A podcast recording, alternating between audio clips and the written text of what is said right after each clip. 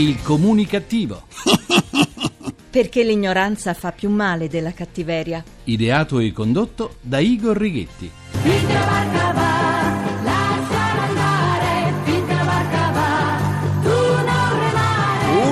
Un inizio davvero pertinente visto il momento. Buona comunicazione Italia dal vostro comunicativo di fiducia Igor Righetti. Bentornati alla nostra terapia di gruppo emissioni 0 numero 1941 con il 41 decimo anno di programmazione. L'Italia è il paese dell'etichetta. Tutti hanno bisogno di etichettare gli altri per dare loro una catalogazione. Chi non è etichettabile viene visto con sospetto, come un sovversivo. Nel nostro paese si strumentalizzano anche i kiwi, sono verdi in quanto leghisti, così come i peperoni rossi sono di sinistra. La faziosità trasuda da ogni angolo. Ormai viviamo nella tristezza di dover giustificare sempre la nostra opinione. La politica ci ha portato all'autocensura. Una volta si era orgogliosi della propria idea politica, ora la si deve giustificare e così in Italia c'è ancora chi pensa che chi mangia il pane integrale, i prodotti biologici, chi acquista i prodotti equosolidali, chi difende l'ambiente e gli animali debba essere per forza, per forza di sinistra. Mentre chi si veste con abiti griffati, chi ha auto di lusso, chi è cacciatore è decisamente di destra, dimenticandosi tra l'altro dei radical chic e che la regione con il più alto numero di cacciatori è la Toscana, da sempre feudo della sinistra. Ma l'importante in Italia è etichettare in barba ai luoghi comuni. Una bella minestrina è di destra, il minestrone è sempre di sinistra. Tutti i film che fanno oggi sono di destra, se annoiano sono di sinistra. Eh sì. Parliamo ora dell'Italia in svendita.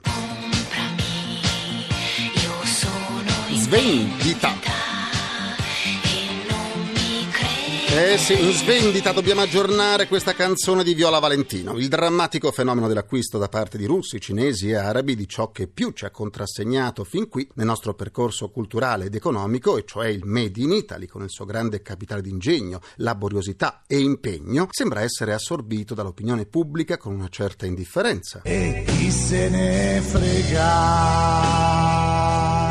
Appunto. Eppure fondi sovrani di questi paesi esteri stanno acquistando a prezzi stracciati tutto il meglio che abbiamo fin qui prodotto. Gli Emirati Arabi, Dubai, la Russia e la Cina godono di enormi ricchezze provenienti dai loro sottosuoli generosi di petrolio e hanno necessità di investire per depositare le loro tante disponibilità economiche per assicurarsi un futuro agiato e trionfante sulla concorrenza. Per la verità non è soltanto l'Italia a vendere i suoi gioielli. In Inghilterra molti storici magazzini e banche come la Barclays sono stati acquistati da Ahmad bin Khalifa Al Thani, emiro del Qatar. I paesi produttori di petrolio dettano legge sui mercati di tutto il mondo, di cui via via acquistano il meglio. Negli Stati Uniti, come in Europa, ovunque. Con il potere economico che si sposta ad Oriente, siamo al preludio di cambiamenti epocali. Per tornare all'Italia, Abu Dhabi, arabi, russi e libici detengono la partecipazione di maggioranza di Unicredit, il colosso bancario nazionale. Ma sono i cinesi a investire di più in Europa e non soltanto nelle aziende. Il loro interesse si espande, acquistano porti e cantieri navali, guardano l'investimento estero per salire fino in cima e lo stesso fa il Qatar che punta su Fincantieri, Eni e forse su Snam Rete Gas. A questo punto però, se mai ci si dovesse arrivare, sarà la politica a dover subentrare perché deve esserci un limite all'apertura di società strategiche per non rischiare di svendere, oltre alle aziende, anche gli italiani. Noi siamo il paese dei balocchi per Eh sì, andiamo avanti con la terapia. Se il Vaticano, per bocca di uno dei suoi massimi esponenti, come il cardinale Angelo Bagnasco, ha espresso profonda indignazione e ha definito intollerabile e ancora ha espresso vergogna per lo spreco di denaro pubblico, vuol dire che abbiamo superato ogni limite. Ma ormai si è perso il senso della vergogna. Eh oh sì, se il cardinale ha sentito il dovere di prendere posizione in modo così duro nei confronti del dilagare della corruzione tra gli amministratori della cosa pubblica, allora vuol dire che siamo veramente con l'acqua alla gola. Vuol dire anche che il continuo parlare dei misfatti delle riconosciute associazioni a delinquere come mafia, camorra e ndrangheta in realtà ometteva i misfatti di altre bande, quelle, se possibile, persino più infami delle prime, perché usano per i propri fini immondi il denaro di noi tutti, denaro faticato, sudato. Mi viene la pelle d'oca a pensare ai loro bagordi pagati col sacrificio di noi tutti. Ecco, sentite che pelle d'oca. Anche di coloro che si privano e privano pure i loro figli di tante piccole cose. Noi qui a tirare la cinghia e loro là a spendere e spandere in allegria la faccia nostra. E il colmo dei colmi è che noi li paghiamo anche molto, moltissimo. Una paga che hanno anche trovato il modo di aumentarsi a dismisura. Ma ci chiediamo tutti, è mai possibile che questa marmaglia possa fare ciò che vuole del nostro denaro? Sono stufa, non soltanto lei, signora Rossella O'Hara, ma non sono previsti controlli sulla spesa pubblica. E se sì, chi sono i controllori e che cosa facevano mentre venivano emesse fatture e ricevute che gridavano vendetta? Forse a controllare ci sono figure come quelle che riconoscono l'invalidità totale a finti ciechi, zoppi, sordomuti, che invece vanno a fare la spesa, guidano l'auto e giocano a carte. Siamo in un girone infernale, ci vorrebbe un nuovo Dante per raccontarlo, ma neppure la sua lungimiranza potrebbe arrivare a pensare a tanto degrado morale. E allora via, magistrati e tutori dell'ordine continuate nella vostra opera meritoria di pulizia, anche a colpi di ramazza, ma pulite e buttate gli scarti negli inceneritori. Ma l'appello va soprattutto ai nostri politici, interessati più di tutti affinché si faccia chiarezza su quanti tra di loro non hanno svolto con l'adeguato rigore il loro alto compito. Tutto questo affinché la politica torni a essere la nobile arte del governare le società. Fate piazza pulita di chi vi disonora. Saremo tutti, ma tutti, eh, con voi. Un uomo onesto, un uomo probo, tralalala, tralalaleru. Per riascoltare le sedute del comunicativo andate sul sito comunicativo.rai.it dove potrete anche scaricarle in podcast e sentirle in caso di meteorismo da buonismo. Vi aspetto pure sulla pagina Facebook del comunicativo facebook.com slash il comunicativo. Parliamo adesso di salute. Prevenire è sempre meglio che curare. A seguito della riforma sanitaria voluta dal presidente Obama, non condivisa dai repubblicani, la spesa sanitaria è salita alle stelle. Contemporaneamente c'è stata una presa di posizione comune tra una potente organizzazione di medici e un'altrettanto potente associazione di consumatori per arginare la pratica di check-up selvaggi, praticati cioè in modo ripetuto e non opportuno. L'allarme per pratiche preventive eccessive e sbagliate ha suscitato attenzione, perplessità e polemiche in tutto il mondo e non soltanto nei settori scientifici. Sono in molti a chiedersi quanto il costo elevato della prevenzione incida sul richiamo alla sua pericolosità. Ma allora non è più vero che prevenire è meglio che curare. E allora andiamo a parlarne con i nostri ospiti.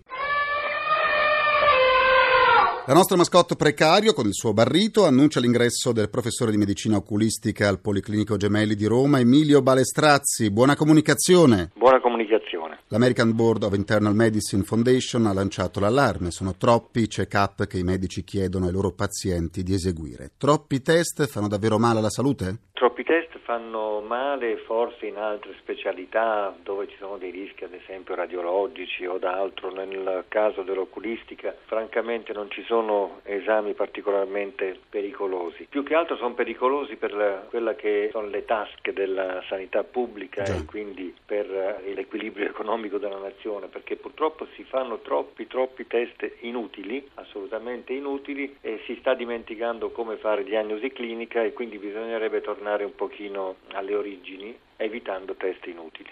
Quali test sarebbe opportuno fare per preservare la nostra vista?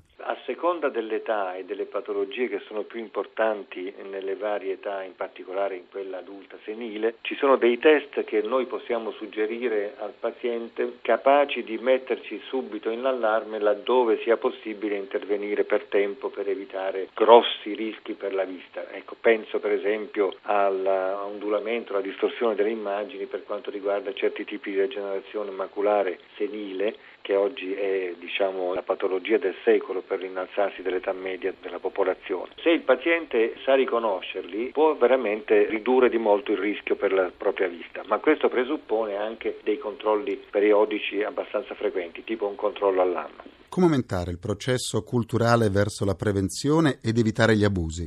L'informazione, con l'intervento continuo, costante delle associazioni nazionali delle varie categorie per quanto riguarda l'oculistica per le società che la rappresentano dal punto di vista scientifico e professionale e non limitarsi a cambiare l'occhiale per vicino come avviene normalmente per i presbiti nell'età adulta senile. Grazie a Emilio Balestrazzi, professore di medicina oculistica al Policlinico Gemelli di Roma e buona comunicazione. Do la buona comunicazione allo specialista in odontoiatria Claudio Colasanti. Buona comunicazione a tutti ed è sempre un gran piacere sentirvi. Il piacere è nostro applicare la medicina preventiva per la cura e l'igiene dentale. Che cosa significa?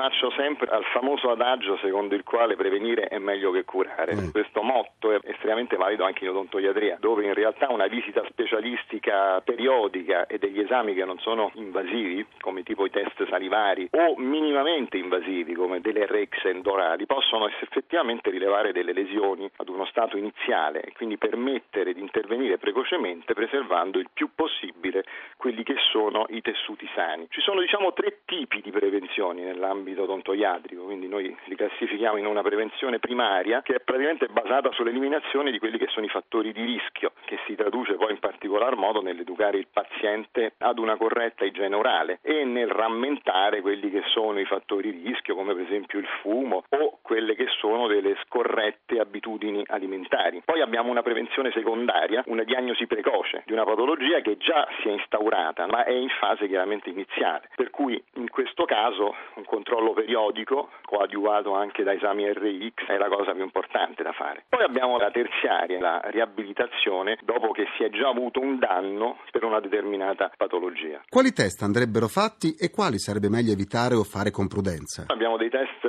estremamente leggeri, quindi non invasivi, per esempio soprattutto nei bambini è possibile valutare il rischio delle carie mediante i test salivari e i test dell'indicazione di placca. In pochissimi minuti noi possiamo determinare per esempio il flusso salivare, cioè la quantità della saliva, la qualità della saliva e in particolare la capacità di difesa della saliva dagli acidi batterici che sono poi responsabili delle lesioni cariose e la quantità dei batteri anche che sono presenti nella saliva e che chiaramente sono i responsabili principali della carie. Mentre invece con l'indicatore di placca noi abbiamo la possibilità di visualizzare immediatamente le zone dei denti più a rischio e di, di sviluppo della patologia cariosa. Come superare la paura del dentista? Bella domanda. Eh. La paura è una compagna di viaggio peraltro molto suscettibile con cui noi condividiamo la nostra vita. Io consiglio sempre un giusto approccio psicologico con il paziente, quindi bisogna assolutamente accettarlo questo sentimento e mai combatterlo e soprattutto cercare di utilizzare degli strumenti e delle metodiche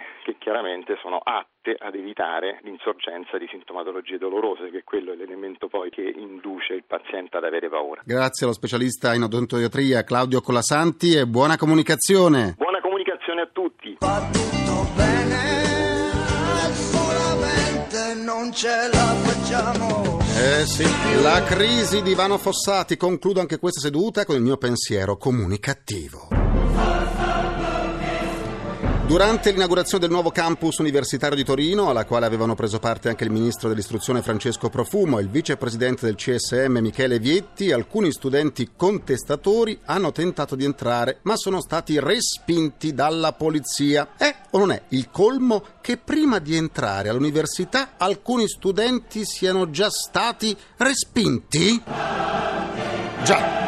Da giovedì mattina in diretta alle 10.40 su Rai 2 il comunicativo sbarca in tv con un appuntamento settimanale. Tutti i giovedì alle 10.40 all'interno di TG2 Insieme, curato da Stefano Marroni, va in onda Comunicatv, la tv vista dal comunicativo, prima rubrica di critica televisiva interattiva con i telespettatori e con tutti voi comunicativi che ci seguite da oltre 10 anni. Comunicatv non è la versione sarda del comunicativo, ma una rubrica che stimola l'immaginazione e la riflessione, evitando di scendere a compromessi con l'intelligenza. La puntata di giovedì 27 settembre si intitola Voglia di radio. Parleremo dei personaggi televisivi approdati con successo alla radio con Enzo Ghinazzi, Pupo e Michele Cucuzza. Una rubrica settimanale dedicata ai consumatori di televisione che rende protagonisti gli stessi telespettatori attraverso l'invio di mail. L'indirizzo è tg2insieme chiocciolarai.it o di messaggi tramite la pagina Facebook del comunicativo facebook.com slash il comunicativo in cui potete esprimere la vostra opinione sui programmi e fare domande al sottoscritto e agli ospiti. Aspetto le vostre email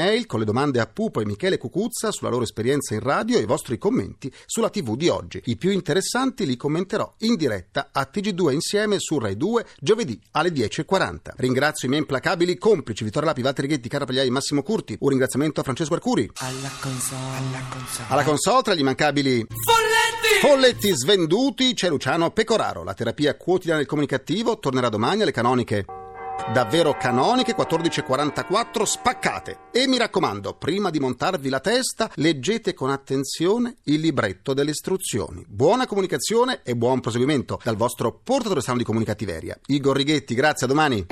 Il comunicativo. Perché l'ignoranza fa più male della cattiveria. Ideato e condotto da Igor Righetti.